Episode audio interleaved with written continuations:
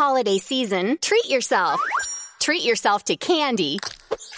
Celebrate the holiday season with the Holiday Crush. They've sprinkled candy with a holiday theme and fun packed challenges every week for five whole weeks, finishing on January 4th. The more challenges you complete, the better your chances of unwrapping delicious rewards. So, are you ready to crush the holidays? Play the Holiday Crush now. Download it from the App Store, Google Play, or Windows Store for free. Terms and conditions apply.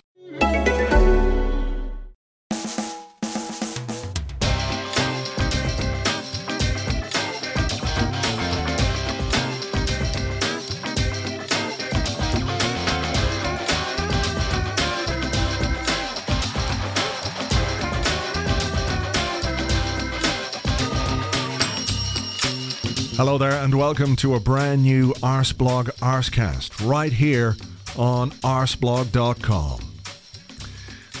Hope you're well. Football, eh? Why do we do it to ourselves? Honestly, what do we get out of it apart from occasional joy, friendships, social events, something to help pass our time, excitement, sense of community, finding other people who have a shared passion and interest, laughter, hilarity? Bad things happening to people we don't like. But apart from that, what do we get out of it? It's been a very, very frustrating week from a football point of view, I have to tell you. Not just from an Arsenal point of view either. What happened to me on Tuesday night really should have been a precursor, almost like a warning sign of what was going to happen to us in the Champions League. Tuesday night is the night, uh, ever since I've come back from Spain, 2006, uh, I've played for uh, an Astro team. We play 11 aside Astro. And over the years, we've had our, our ups and downs. We really have. I don't know whether there have been more downs than ups, but we've been like this consistently mid table team forever, apart from one year when we came second and we had to beat Google 13 0 in order to win the league. I think we only beat them 7 0. And that's because Google were playing a Spanish guy who wore trousers. Honestly, he wore trousers playing football. But anyway, that's beside the point. But every Tuesday night, Astro, 11 aside, and this year, well, it's been difficult to get the team together, so we've we've decided to call it quits. It's a bit of a shame, but look, hey, everything runs its course. Maybe we'll be back next summer, I don't know. But we had our final game on Tuesday evening. Final game. It's been emotional. So the first goal that we concede entirely my fault. Gave the ball away, guy ran in on goal, scored. Like 100% my fault. Terrible Stepanovs esque defending. Not even defending. You wouldn't call it. I had the ball. I should have just passed it back to the keeper, tried a fancy pass into midfield, cut out. Oh, God. But anyway, bit later on in the game, after they scored another goal, which had nothing to do with me at all, it wasn't my fault. Uh, after that goal, free kick had a free kick 25, 30 yards out, and I'm quite good at free kicks. I've scored good few down the years. So I'm thinking, okay, here's my chance at redemption. I'm going to line up this free kick. I'll get us back into the game. It's going to be awesome. Our final game, it's going to happen. I know it. So I'm looking at the wall. I'm looking at the ball. I'm looking where the keeper is. I'm thinking, okay, I can do this. It's slightly right uh, of centre. Well, actually, maybe four or five yards right of, of centre, 25, 30 yards out. Okay, here we go. Stepped up, curled it over the wall. It's going in. It's 100% going in. And all of a sudden, at the last minute, I see this hand come out. Oh, no, it's been saved. Except it wasn't saved by the goalkeeper, it was saved by one of their centre halves. The big fucker. Denying me a historic goal on our last game. He just reached out a hand. Saved it, palmed it away, got a yellow card for his troubles. Five minutes sin bin we got a penalty which our uh, centre forward took and, and scored. Talk about gutted though. Get a free kick going in and centre half. If the keeper makes a save, well, fine. Okay, well done, keeper. But the centre half, oh, boo, I say. So denied a goal on our final ever Astro game, and we lost in the end two one. An inauspicious end to our to our team's career. Division 6 social level Astro will never be the same again without us. But look, if that wasn't a uh, sign of things to come this week, well, I don't know what was. Not that I believe in signs or anything like that, but, you know, feels kind of apt given what happened on Wednesday night in Zagreb, which was, frankly, terrible. A bad performance, a bad result, and uh, it's easy to understand frustration and unhappiness with that. The changes that the manager made that we all expected him to make, well, they didn't really work. Olivier Giroud got himself sent off. Kieran Gibbs with the, the saddest little jump that you'll ever see. What was that about? Kind of jumped under the ball, just looking mournfully down at his feet, didn't even look at the ball. Guy heads in, 2 0, we're down. Oxlade Chamberlain and Debuchy not much good for the first goal. Down to 10 men then with, uh, in the 40th minute. And uh, although Theo Walcott got one back, we couldn't couldn't find an equaliser, and we probably, in fairness, did not deserve an equaliser. There's been a lot of inquisition, a lot of analysis about what happened, why it is that we allowed Dinamo Zagreb to win their first Champions League group game since 1999. Why did we do that? I don't know. Football, eh? It's not the first time this has happened, though, and it is just the first game of the Champions League campaign. So I do wonder, perhaps, if some of the reaction to the performance and the result was a little bit over the top. I'm not saying people shouldn't be unhappy. I'm not saying that people shouldn't be frustrated because I am unhappy and I'm frustrated with it, but we still have time to turn it around. There are five other games to go in this group stage. I guess, though, people aren't necessarily that confident in our ability to do what we need to do in those other games. We've got three uh, two against Olympiacos, another one against Dinamo Zagreb, and then, of course, two against Bayern Munich. Now, those are going to be pretty difficult. We have had plenty of run ins with Bayern in the past, and we've beaten them, and we've drawn with them. So it's not unthinkable that we can get something from those games, home and away. But of course, you want to be winning the games like Zagreb, like Olympiacos, because if you don't, then you're going to be you're going to be in real trouble. So maybe that's where it is. But look, it is frustrating because you beat Stoke 2 0. You think, okay, it's going to be all good. You know, we're going to get some of that whole uh, momentum thing going. Go away, win. That'll restore some confidence. Then we go to Chelsea, and then we've got Tottenham, and then we, you know, it's and Leicester. We've got Leicester, top of the table almost. So you know, it's tricky games coming up. And just when you begin to have a little bit of faith that this team can do what you expect it to do, they do something like that the other night. But look, we'll talk about that now in a moment with our with our first guest. Two guests for you today. First up, Tim Stillman. We'll be discussing the week that was with him, and a little bit later on, I'll be talking to John Cross from the Daily Mirror, who has uh, just written a book about Arsene Wenger um, called The Inside Story of Arsenal Under Wenger, which is, uh, I think, launched last night in the Tollington. I'll chat to him about the book, why it came about, etc., etc., some of the behind the scenes bits and pieces uh, with all that, and we'll uh, we'll touch on a few few other areas as well. That'll be John Cross a little bit later on. But now, let's continue the uh, the Arsenal chat and try and discuss what happened this week, what went wrong, and uh, what we can do to fix it, particularly as we've got a rather big game coming up on Saturday against, uh, you know, those cunts, Chelsea. That's right. So joining me first, as I said, Tim Stillman. Hello there. Good afternoon, good evening, good morning, whenever you're listening. Let's begin with what happened in Zagreb. Rotation, I guess, was expected. People, you know, before the game were, were aware that the manager was going to make some changes, perhaps not mm-hmm. quite as many changes as he did.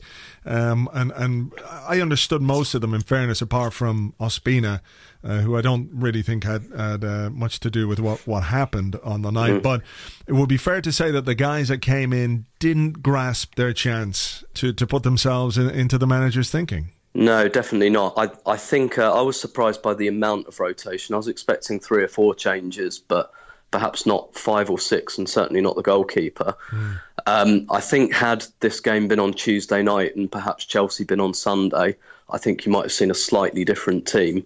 Um, but I think he, he clearly had Stamford Bridge in his mind. But nevertheless, I think that team was certainly good enough to get a better result and certainly put in a better performance. Um, I think, you know, the likes of Gibbs and Debuchy didn't really stake their claim. Probably neither did Arteta, really. I don't, I don't think he did an awful lot wrong, but didn't really grab any attention. Um, and I suppose the caveat is at the moment the likes of Gibbs and Debuchy they're playing very infrequently at the moment. You know they're playing once a month at the most, and very few players thrive um, when they're getting that kind of patchy game time. And actually, the guys that have kind of come in and replaced them, you look at Bellerin and Monreal, they didn't look as good as they're looking at the moment when they were playing infrequently. It's taken them both a nice kind of run of games um, mm. to really cement their place, and it's I think it's difficult really to come in um, and really show your best form when you're in and out of the side. One thing I, I, do hope is I think we'll see a pretty similar team against Tottenham in the Capital One Cup, and hopefully some of those guys, first off, will have worked out some of the rustiness perhaps that we saw. Um, and secondly, hopefully, a lot of them will feel like they've got a point to prove um, and that will feel that they could and should be playing a lot better, um, and that we'll see that at White Hart Lane next week. That we'll mm. see a reaction from those players as well as a bit more rhythm, I suppose. Yeah, I mean, what, how it's difficult to find the balance. Obviously, when you're not playing regularly, it is hard to find rhythm and form and be as sharp as you would be if you had five or ten consecutive games under your belt. I think everybody mm. appreciates that and understands that. In which case, you might ask, okay, so why did the manager make quite so many changes? Um, uh, but also, if someone like Mathieu Debuchy is complaining that he has been left out of the side, this is this is the the the chance for him to show Arsene Wenger that.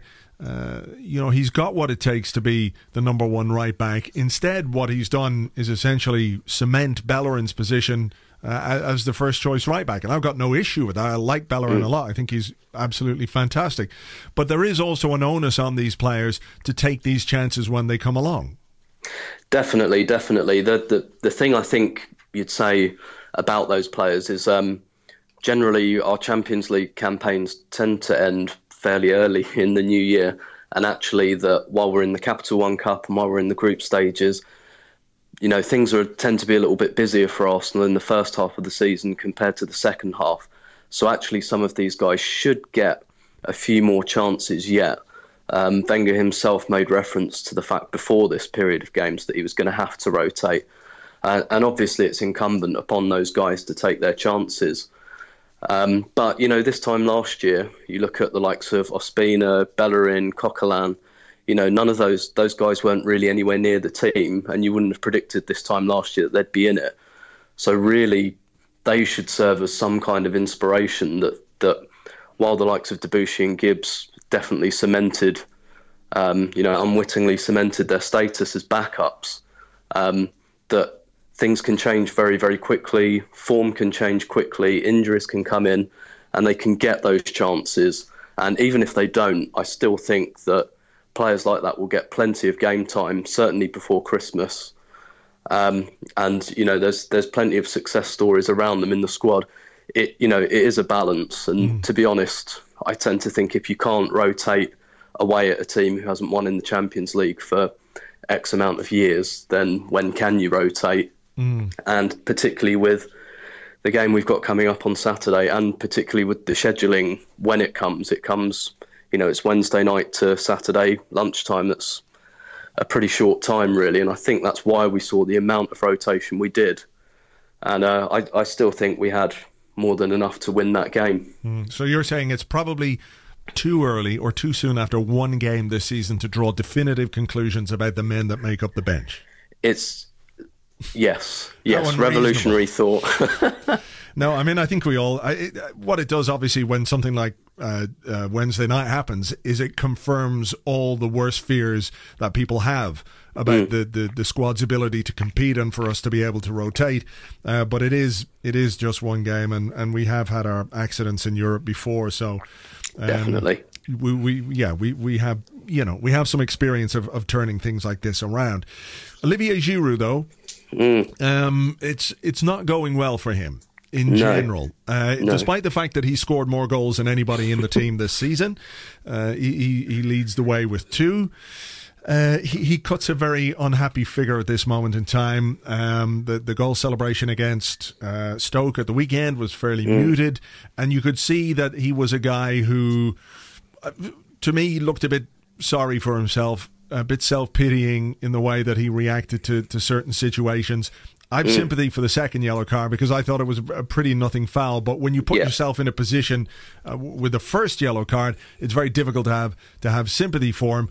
And again, I I, I do feel um, like he he is becoming a lightning rod for for some of the wider issues or concerns that people have about the squad. But he's mm. not doing himself any favours either, is he? No, and uh, I mean you can almost see the storm cloud above his above his head at the moment, and I think it was very telling.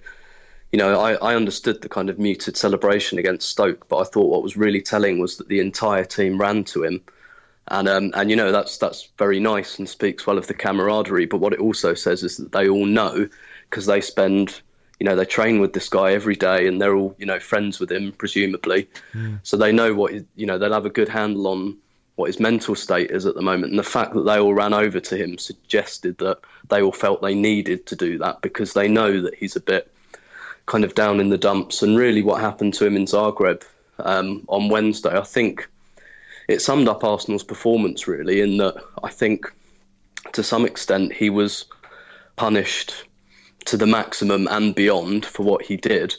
Um, you know, you've got to have sympathy with him on the first not the dissent, but the foul which was given against him, mm. which, you know, I, I certainly understand why he was upset about the decision to then rant at the referee in the way he did. You know, that suggests that he's he's feeling very frustrated at the moment. He probably took it out on the referee.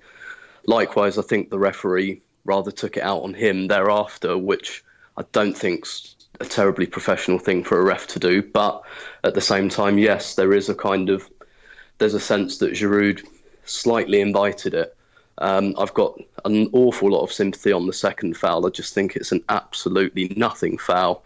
I think he just dangles his foot, misses it by the ball by a fraction of a second, and I think the ref. I don't think the ref would have booked any other player on the pitch for that foul at yeah, that moment. I agree with you there. But like you say, you kind of leave yourself open to it at the moment, and it's just kind of it's indicative of our performance. Really, we we made some kind of errors, some bigger than others. I thought in the first half we made a couple of errors where we were punished to the absolute maximum. I mean, that first goal, Debuchy and Chamberlain, you know, there's a lot of questions to ask of them.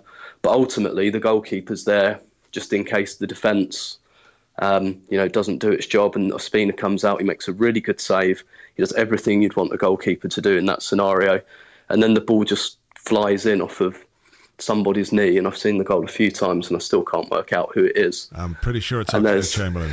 Yeah, and there's there's a degree at the end of ill fortune to that because the defence doesn't do its job, goalkeeper's called into action, does his job, and there's a little bit of ill fortune in that goal, even if we were culpable in the build up to it.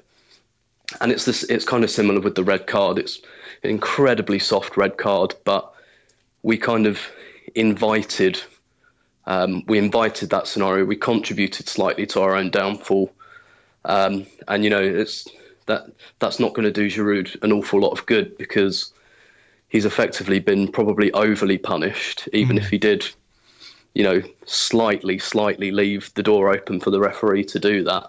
And you know, he, he's obviously a guy who's quite sensitive, um, you know, yeah. to, and he's definitely you know he's prone to good and bad bouts of form, and at the moment, you know, it's it's very very obvious that he's in a bad place mentally, and I I worry about you know this compounding that really. Yeah i mean but but at the same time let's you know that's fine. And look i i, I think there's too much of a tendency to to ignore or or overlook the human element of footballers. And mm. you know uh, uh, and just see them as things that should operate in a certain way outside the bounds of whatever the rest of us go through in terms of how we feel about stuff. But here is a top athlete, um, yep. very well paid. If he's frustrated, if he's feeling a little unhappy with his lot, the way to respond to that is with.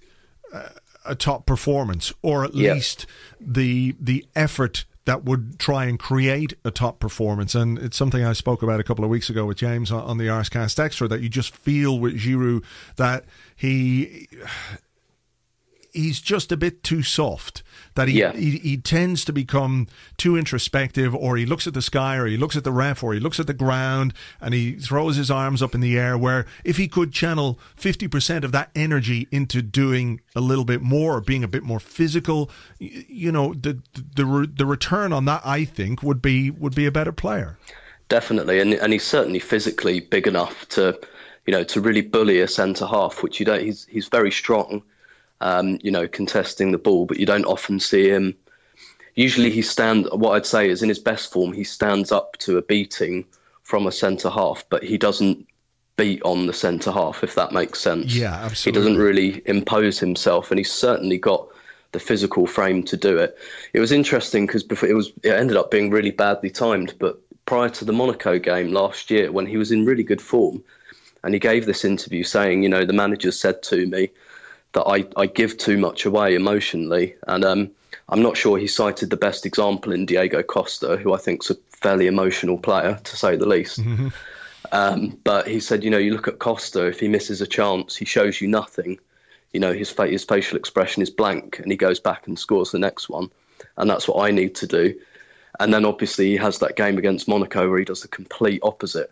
So, I mean, obviously he's he said himself he's aware of it and that the coaching staff have identified it to him. So, I mean, he, he knows on a very conscious level that this is an issue for him.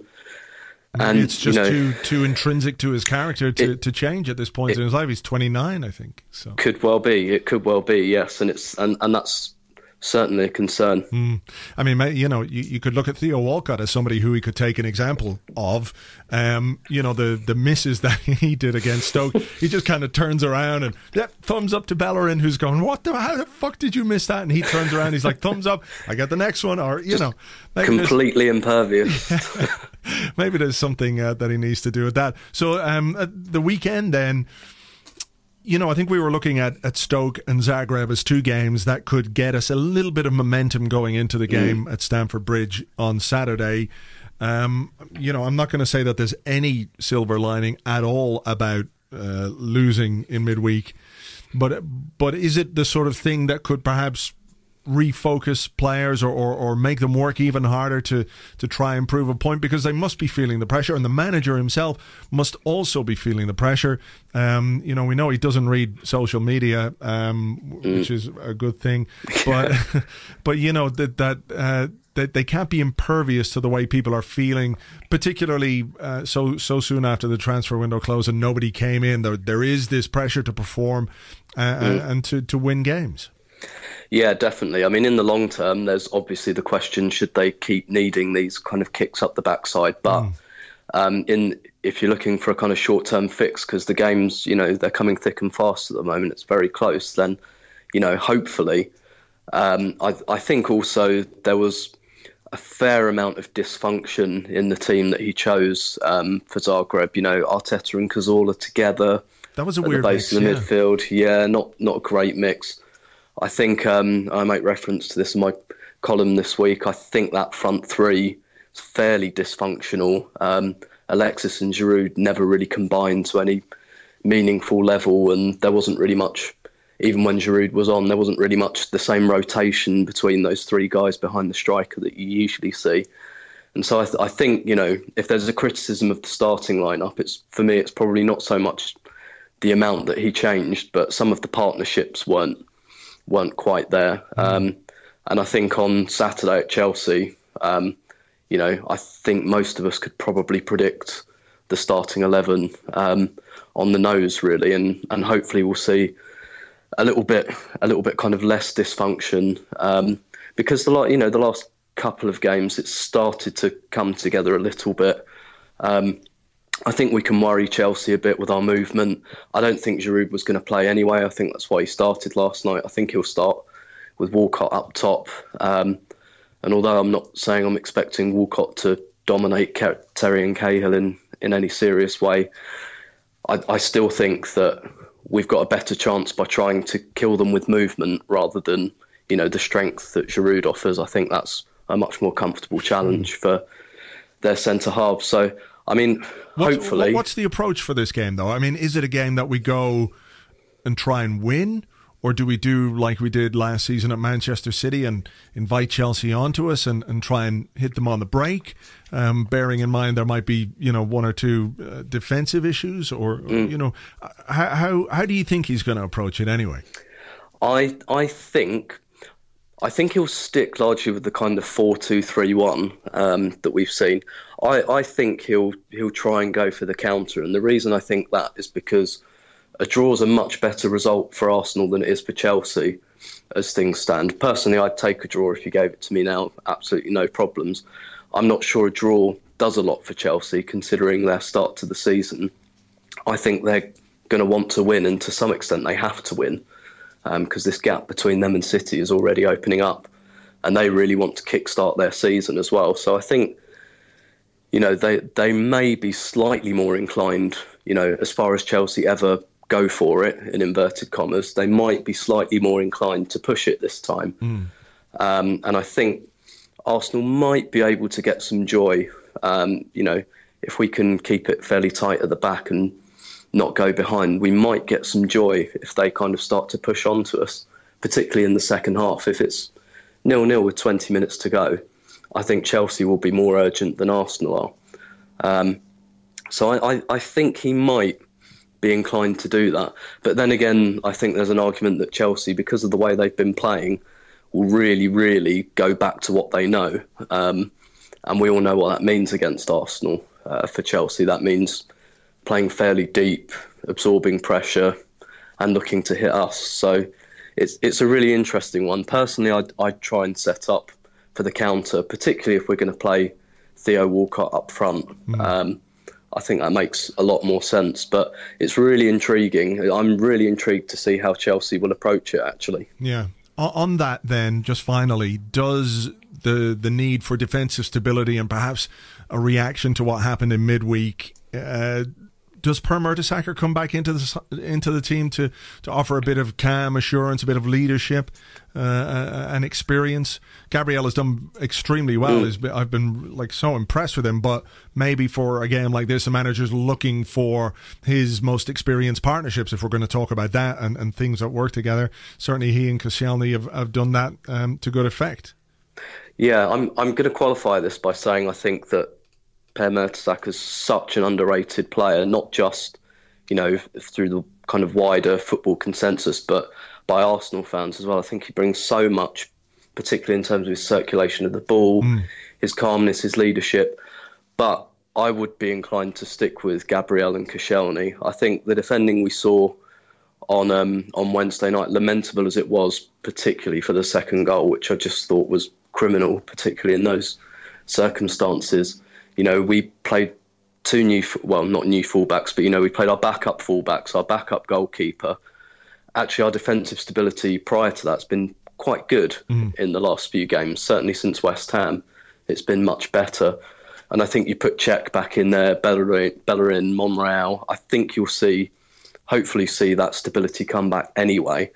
And I just think, um, I think Gabriel against Diego Costa um, could potentially be very tasty. But I, I, I, think he's he seems to me quite equipped for that kind of challenge. Um, and I, I, you know, even on Wednesday, I thought Gabriel was the best of our defenders. Um, yeah, same. So I, would be inclined to keep him in. Had Per Mertesacker played on Wednesday, then then maybe. I just don't think this is a game to really throw him back into. All told, I think there will be a measure of defensive stability reintroduced, and I think that Gabriel's potentially equipped for that battle with Diego Costa. So, I and um, the the fact that you know he can swear at him in his own language as well. Yeah. Um, that that could be potentially interesting. Yes. Um, Brazil doesn't have a lot of love for Diego Costa, so uh, given his international choices. So you know, there, there's potentially a, a, really good battle there, and I, I, think it's one that that Gabriel is is, is showing form for at yeah. the moment. So you're you're saying uh, Gabriel red card then? Yeah. if if he really really hits the cunt, I'll forgive him. To be honest. no, I think you're right. I mean, I would keep Gabriel in as well. He's been he's been excellent, and uh, yeah, the, it's that is tasty. If you'll if you'll dish it out to Arnautovic, you'll definitely dish it out to uh, Diego Costa. So uh, so let's. And I think you can get in Diego Costa's head quite easily. Yeah, I think yeah. in the first couple of minutes, even if you just say something in his ear I think you know you can get Costa wound up and put him off his game a little bit. Mm. Well, fingers crossed. Um, it's uh, it's uh, shaping up to be a very tasty one all over the pitch. Um, we'll see how it goes. Tim Stillman, thanks very much. Pleasure. You can find Tim on Twitter at Stillberto at Stillberto, and of course you can read his column every Thursday on arseblog.com. So do check that out.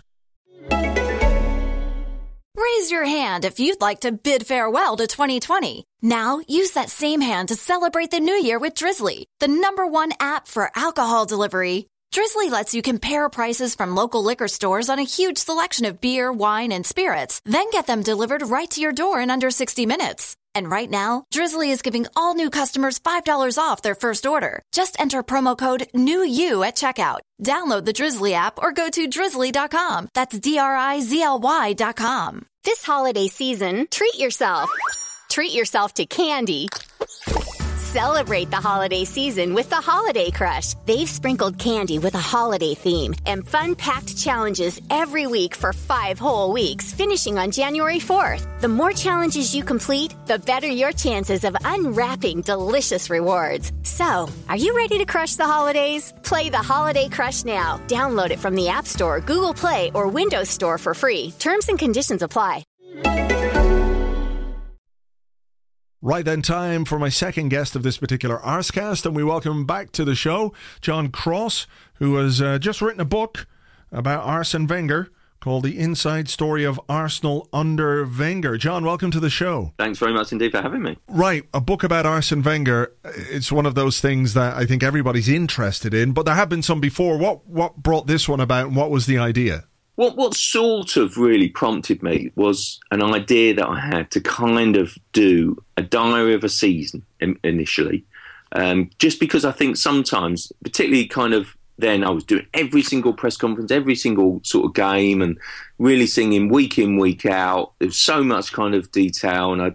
I always think there's not so much known about the man, really. There's a lot about the sort of the football manager, and I think sometimes he's hugely entertaining and engaging. Um, and then I kind of just, with the publishers, and I think it sort of made sense, they wanted a bit more of an overall picture of him. Um, I know that he he's not keen on doing unauthorized biographies, if you like. Um, so the, that's one thing I didn't really want to do. So I kind of just wanted to do a picture of him and of Arsenal under his management, and um, and so that's what that that's sort of how it evolved. It took a long time to get to do it. I've got to say, in a lot yeah. of interviews, and it's uh, and and you know, I'm now I see it. I'm I'm really pleased with it. You say, I mean, obviously you're at the press conferences and you've been on the Arsenal beat for a long time. Did did he know that you were writing a book about him? Yeah, I, I let him know, and then I also spoke to someone who's who's very close with, who kind of uh, to to do an interview with, and. Um, you know, and actually before it came out um, the other day, actually, I I um, told him it, it, was coming out, and then kind of also let him know that we are going to do some extracts in the mirror, which we did. So just out of courtesy, that I wanted to let him know, and then I actually gave him a book at the training ground last week, actually, after the press conference. So um, it's quite funny. He sort of drew back his fist and said, Oh, you know, because often I'm, I'm the guy in the front row asking the difficult questions. Sometimes the nice guy, but sometimes the nasty guy after defeats or, or setbacks. And he sort of drew back his fist in the sort of, while laughing, I should add, and then basically said, Oh, I'll, I'll let you know what I think. I'll reserve judgment on this. until after I've read it, really. So we always have quite a good jovial relationship. I think the the, the real regulars on the beat see mm. a really interesting, really humorous, amusing guy who delivers really sort of kind of good stories, anecdotes, and kind of you know he's so different sometimes to the paint, uh, the picture that's painted, and that was sure. part of my mission, I think, to kind of get across this guy who I think so highly. I've got so much respect for him as a man and as a manager. I think for everything that he's been through, and I think sometimes that's not always painted. And I think it, it would be good, mm. not just for Arsenal fans, but I think football fans in general, to see what he's really like. Ho- hopefully that comes across. Yeah, I, th- I, think the idea of Arsene Wenger giving a, a, journalist a bop on the nose like that, I think it would uh, amuse many people. he did shake my, he did shake my hand at the end of it, having shaken it before as well. So All I, right. I think he's quite confident that right. a compliment. You, you, got away with it. Um, but I mean, as a character, and, and look, I think anybody who's watched any of the press conferences will know that he can be hugely entertaining. Um, but football obviously is a, a, very emotional game, so you can lurch between uh, great highs and, and, and deep lows very, very quickly. And and as somebody who, as you said, has to ask the questions, how is he able to separate the personal? From the professional, because um, you might have to ask him a difficult question one week, uh, but the next week you've got to be there uh, again. So, I mean, is, is he somebody who will I won't say uh, hold grudges, but but it must be a challenge for him sometimes to to see the the difference between the person and and the job that they're doing. Yeah, I think I think he does. I do think sometimes he will hang on to and remember things, um, and and kind of I think sometimes I think he can get disappointed by by those perhaps he's really close to and likes a lot if they, they end up asking difficult questions. But I think sometimes you've got to ask those questions. You you know basically when they lose eight two at Manchester United, I always remember Geoff Shreeves, for example, who who you know he likes absolutely enormously. I know he does. Um, had to ask the "Are you considering your future? Will you resign?" sort of question. I think as a journalist I think that question needs to be asked. I'll tell you for why. I think the fans would want to know what about your future because that's such a devastating defeat. I think it's I think it's a fair question to be mm. asked. People might not agree that he should be, but I think a lot of fans will say, "Well, hang on, you should ask that." And I think you know sometimes he, he will then hang on to that, as I think he probably did. You know, with, with Geoff a little bit, and I think similarly, if we've had a feisty few weeks, I remember one press conference after the, um, I think it was after the Bradford game, um, where I think at that time he was coming towards the end of that sort of era where he probably had to compromise on the quality of his signings because of the financial restrictions um, over him, and you know, kind of getting into a discussion over the the qualities or not um, of Gervinho. I think I always remember having a very feisty exchange, and kind of I could feel that even for a couple of weeks afterwards he was a little bit cold. Um, but generally, he, he doesn't, and I think he moves on, and I think it, that's good. It's interesting what you say about personal. I think he likes to separate the football from the personal. I think often we'll have a little bit of a, a bit of banter um, and a little bit of fun and kind of you know we'll often get I tell you what I, I'm fascinated by politics and he is too. And if there's a political event going on I'll always try and make a bit of small talk before the press conference starts about that. So you and he's always about the uh, national anthem this week? Yeah I got to haven't I? If I get the opportunity I'm going to uh, honestly for sure. There's no doubt about it. We used to have a little bit of banter because I think you, you you know you see the the TV and the and the broadcast press conference we then do our own little separate around a table at the front of the press conference. So we used to have the, the, the, this kind of mythical room, as I often call it. And, you know, we did then used to have even more sort of laughs and giggles, and hopefully that will come out in the book a little bit. Um, and, and then kind of, you know, these days, there's no doubt about it, because I think largely because he's not been so successful, he has scaled back a bit on his media stuff and how much he wants to do. But I still think as a media person, he really gets it. He knows when he can deliver. He knows what to deliver, and I still think he manages the media quite well as as he would see it. Mm, he's been very. Um, what's the word I'm going to try and use here? I mean, from from the point of view when you talked about Gervinho there, for example, that mm. we know that he is a man who will, despite what he might feel in private, publicly he won't go to town on one of his players. So it can be quite difficult, for example, in a situation like that, where perhaps there is room for criticism of an individual. He simply he simply won't do it, um, and and that creates a challenge for for him and for the journalist, I guess. It, it does. And I think on the back of that, I think it was an interesting time for Gervinho because I thought that Gervinho coming in would be one of those players where Arsene Wenger's got a hold of him and he's done it so many times and he's adapted the raw talent to a brilliant player for the Premier League. And I thought Gervinho has that had that raw talent, and arguably he actually went on and improved after Arsenal, didn't he? So maybe mm. Wenger did a little bit to a degree, but I found myself in this in this really sort of almost heated finger pointing discussion. You know, kind of where he was annoyed by and riled by some of the criticism. It was obvious, and basically, I said, "Well, you, you, know, some of would would you accept that some of the players aren't what what you'd accept is Arsenal quality?" And he said, "You know, he really then challenged." you know, me and I think it was Steve Howard from the Sun basically name names, and so I, you know, I said, well, what about Gervinho then? Um, and and basically his his comeback on Gervinho was, I think it was basically large. You know, he said, well, he's a good player, and I said, well, is he is he basically eleven million pounds good player? Basically, would you not expect a bit more? And his sort of kind of biggest defence of Gervinho was that he didn't cost that much. He cost eight million pounds. and, and, look, you know that I think it was a difficult time for Wenger, and, and I think he he's so protective of his players to to a fault you know, I remember, and I draw on this, that he was quizzed, I think, about Silvestre in, in a, Michael Silvestre in a, in a AGM or a supporters meeting. And again, he defended him, whereas I think most fans would accept that that was a disaster. That I think the only player I've ever known him question or criticise publicly was Nelson Vivas after the Leeds game in 1999 during the ah, running. You give me flashbacks here. Yeah, absolutely. when it was Vivas who lost his man after Nigel Winterburn had gone off injured. And ultimately, Arsenal lost the game because Vivas lost his man.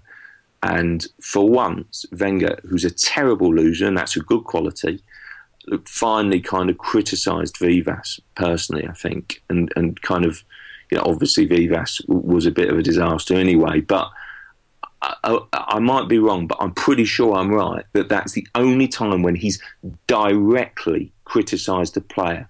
And I admire that loyalty towards players. You have to have it, I think, but other managers have done it. He's also fiercely loyal to his coaching staff, probably to a fault. And I, uh, you know, I, I really admire and respect that that players have made terrible mistakes down the years that have cost points or goals in big, big games and yet he's defended them and mm. defended mm. them. And I think, I guess that's many, uh, one of one of his many qualities, and that's why he get res, gets respect off players and off his uh, of, of, his colleagues at Colney. Sure. And, and look, there have been situations where in press conferences and after games where he said things that most of us, if you've got uh, an understanding of, of the situation or the circumstance, we know that he's probably telling a little white lie, you know, covering up for for something else, and that protection of his players is I don't know. You know, some people might say, well, you know, there is something to be said for um, from time to time making them uh, responsible for, for things that they haven't done right, but it's just not the way that he operates, is it? No, it's not. I, I, I remember, I think that sort of kind of Alex Song leaving, for example, and I, I, I think it was an Arsenal decision to sell Song um, based on a few things, and yet afterwards, I think Wenger was asked, you know, kind of about why he felt the need to move Song on. And he was always remained respectful of Alex Song, even though I think behind the scenes there, you know, there were a few issues there. There was a bust up with Steve Bould, wasn't there? Yeah, I, I, believe, I believe, there's a few problems, and uh, and um, you know, I I think that's to be admired. And he defended him to the hilt and really sort of kind of fought Song's corner, for, for example. And uh, you know, it's I think that's that's to be admired. I also think that he um, it sort of goes in goes into bat for the players, I think, and, and kind of also I think what probably drives the medical team to distraction is that he'll always be very generous in his kind of defence about injuries. Just for example, on Jack Wilshere at the moment, you know, I think he knew that Jack Wilshere was going to be out a bit longer than he, he, he said after that injury. And yet he said, um, you know, he'll be back after the international break. I'm pretty sure he realised that he probably wasn't. I don't actually see the benefit in saying that, but maybe he was just trying to be nice to Jack Wilshere and giving encouragement. But I think then people then see, you know, he's out longer. Then it's cast as a setback and, and kind of a blow and you know everyone gets a little bit angry and a bit angst and kind of uh, I don't think in any way Wenger is being malicious in that but I think some of his medical updates are notorious for causing I think sort of, sort of some problems for, for, the players because then it becomes a longer layoff when it, it's just always been the same.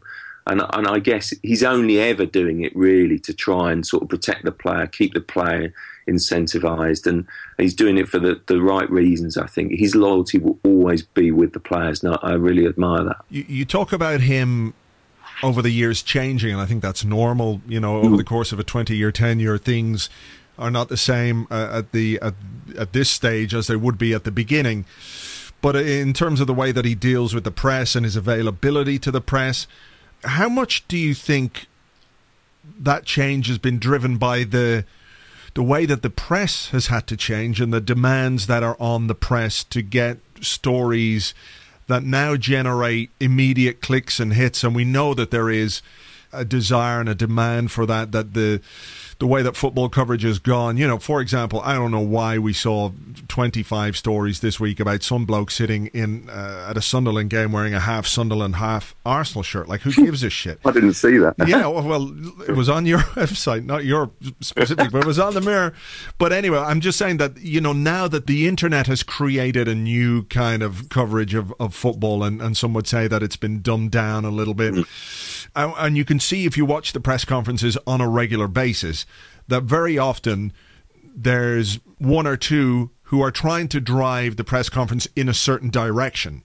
Mm. And we'll ask him specific questions about a specific thing, whether it's transfers, whether it's trying to get a rise out of uh, the relationship with Jose Mourinho, for example, that the questions aren't necessarily the best questions they could ask, but they're questions that are designed to to bring about stories and, and headlines. Do you think he's reacted to that in the in the way that he he deals with the press? I think that there's been I think there's been a few factors that's come together. I think back in the day, I think if people think, and I know a lot of Arsenal fans because I see the reaction on Twitter, do think this that, that Jose Mourinho is now the media darling.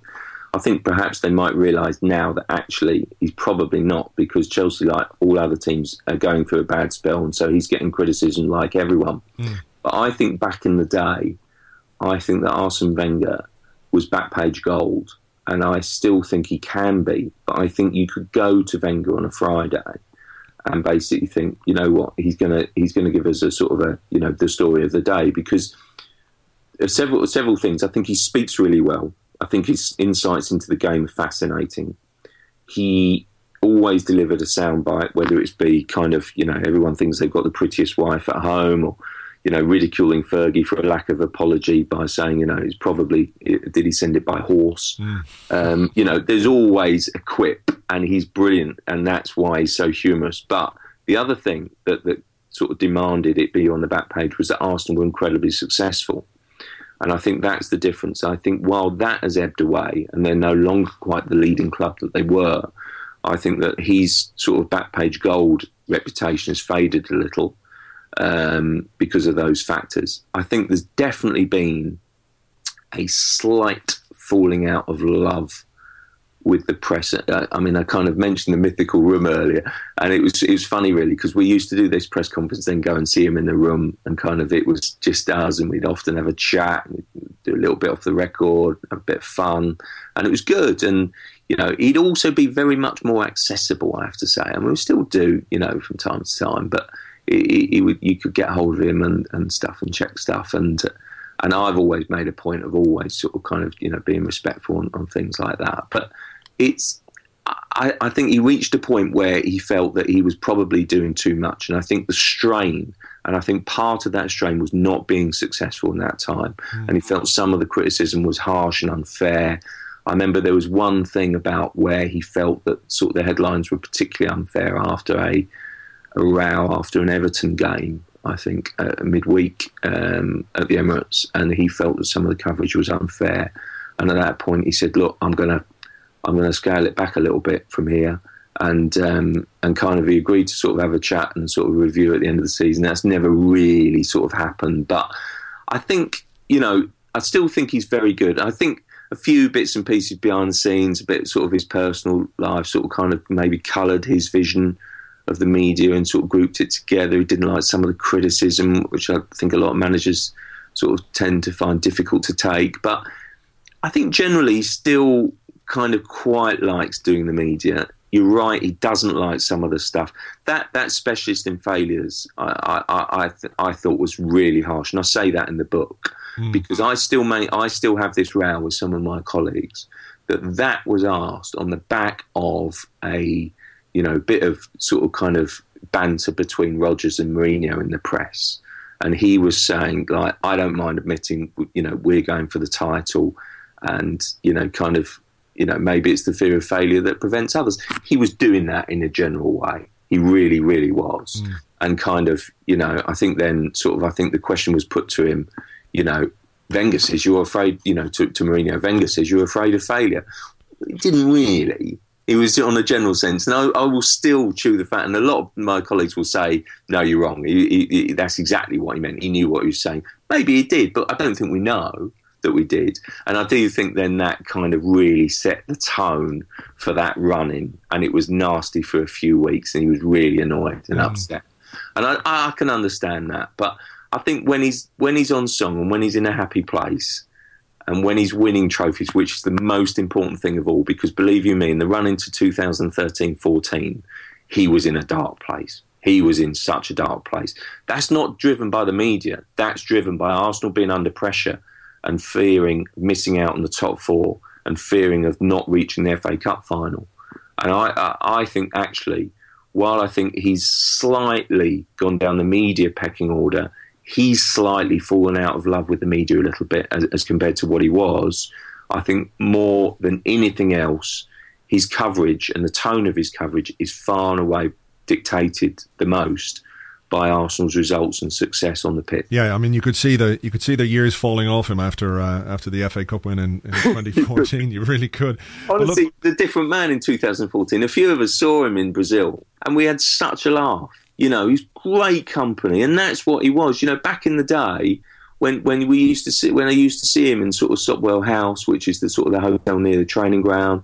It was great. You could sit down, have coffee, have a chat. It was great, brilliant. Mm. honestly, he was such a personable guy, and he can be that, and we can still have a, the odd laugh on a trip and stuff. But he, there's no doubt about it. He's, he has sort of changed his tone, and I get that. I mm. think that's. I know exactly where you're coming from on the on the different style of media, different style of questions.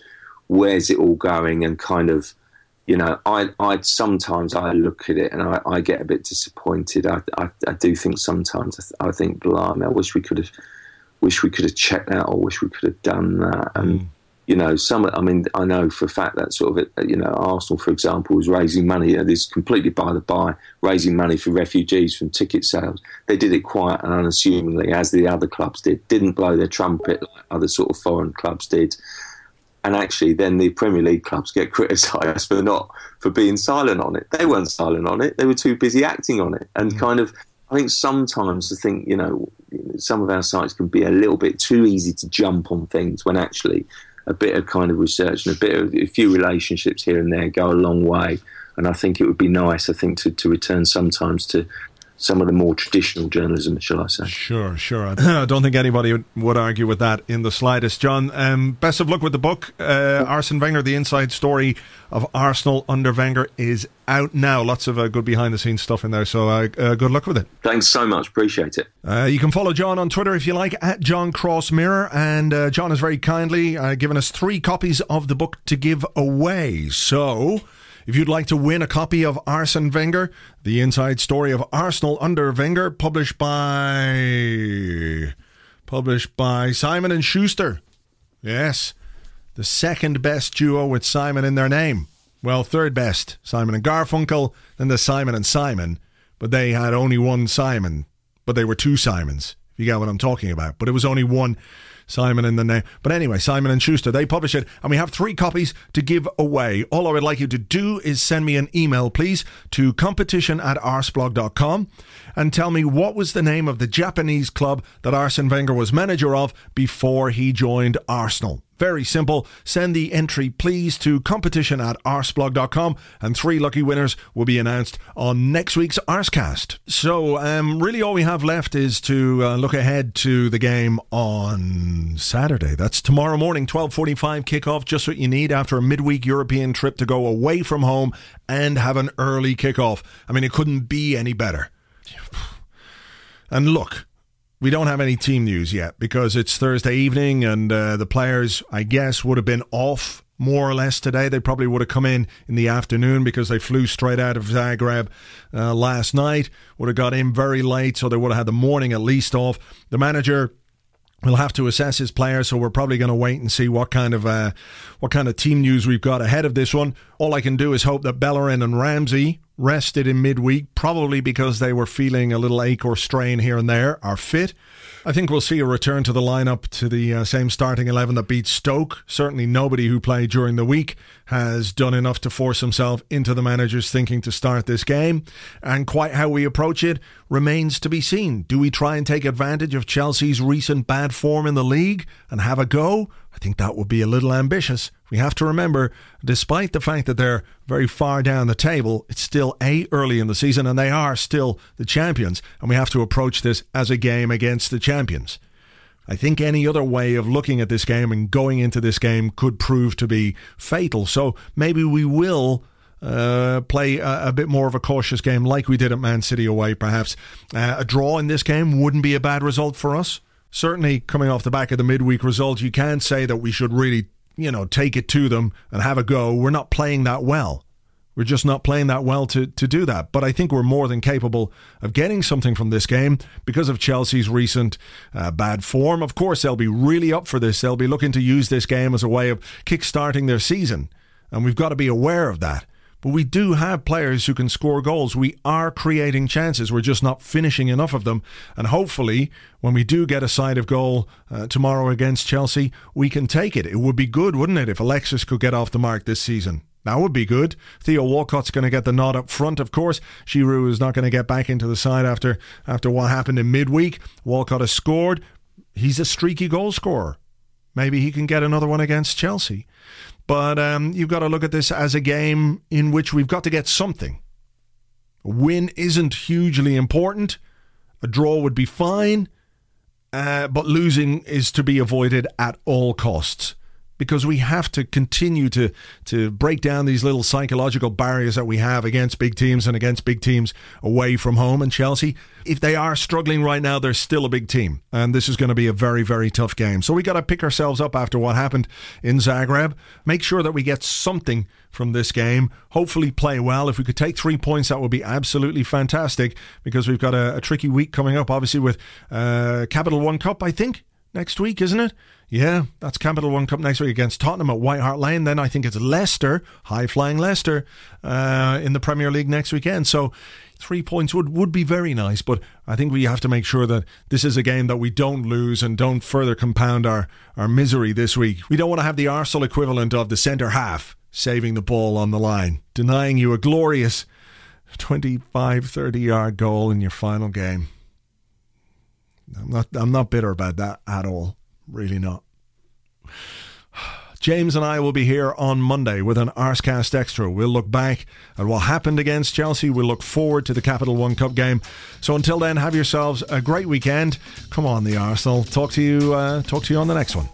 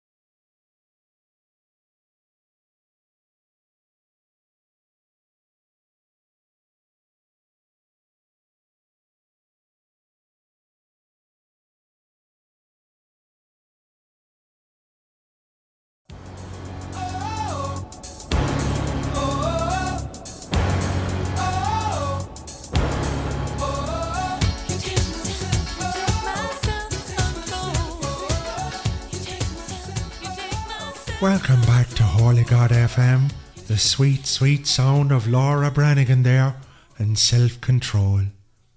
I attended her funeral in 2004, and it's true, there was an unfortunate incident with Thomas Dolby, who got a little carried away with some of his shenanigans, but it's all forgotten now. Don't forget you can get in touch with us here in the studio by texting 555 Holy God, or by email. And we have an email here from Oliver, who says, Dear Holy God FM, hello. Hello, Oliver. I'm not in a very good place at this moment, he says. I'm feeling very down. I have a sadness upon me that a hand job from a saint couldn't cure. I don't know what to do. I feel bereft that nobody understands me or is on my side. It's very difficult to go to work every day. People criticise me. They call me names. And I just don't know what to do. Please can you help me and also play one of my favourites from the 1980s? Yours, Oliver. Well, Oliver, it certainly sounds like a tough situation for you to be in. And I could sit here and pontificate all day long about what you should do and what you shouldn't do. But what you should do is just man the fuck up and score a couple of goals, and you'll find people will be much nicer to you. You also asked for one of your favourites from the 1980s, and this is it. Except it isn't it. The song you wanted was a big bag of shite, so I'm playing this one instead. If this doesn't get you out of your funk, Oliver, nothing will.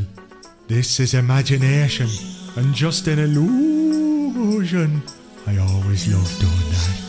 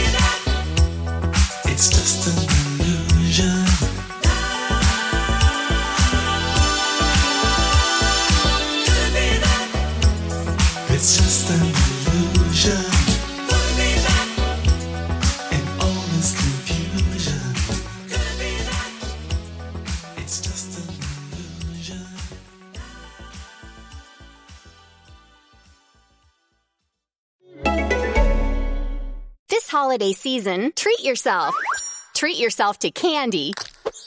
Celebrate the holiday season with the Holiday Crush. They've sprinkled candy with a holiday theme and fun packed challenges every week for five whole weeks, finishing on January 4th. The more challenges you complete, the better your chances of unwrapping delicious rewards. So, are you ready to crush the holidays? Play the Holiday Crush now. Download it from the App Store, Google Play, or Windows Store for free. Terms and conditions apply.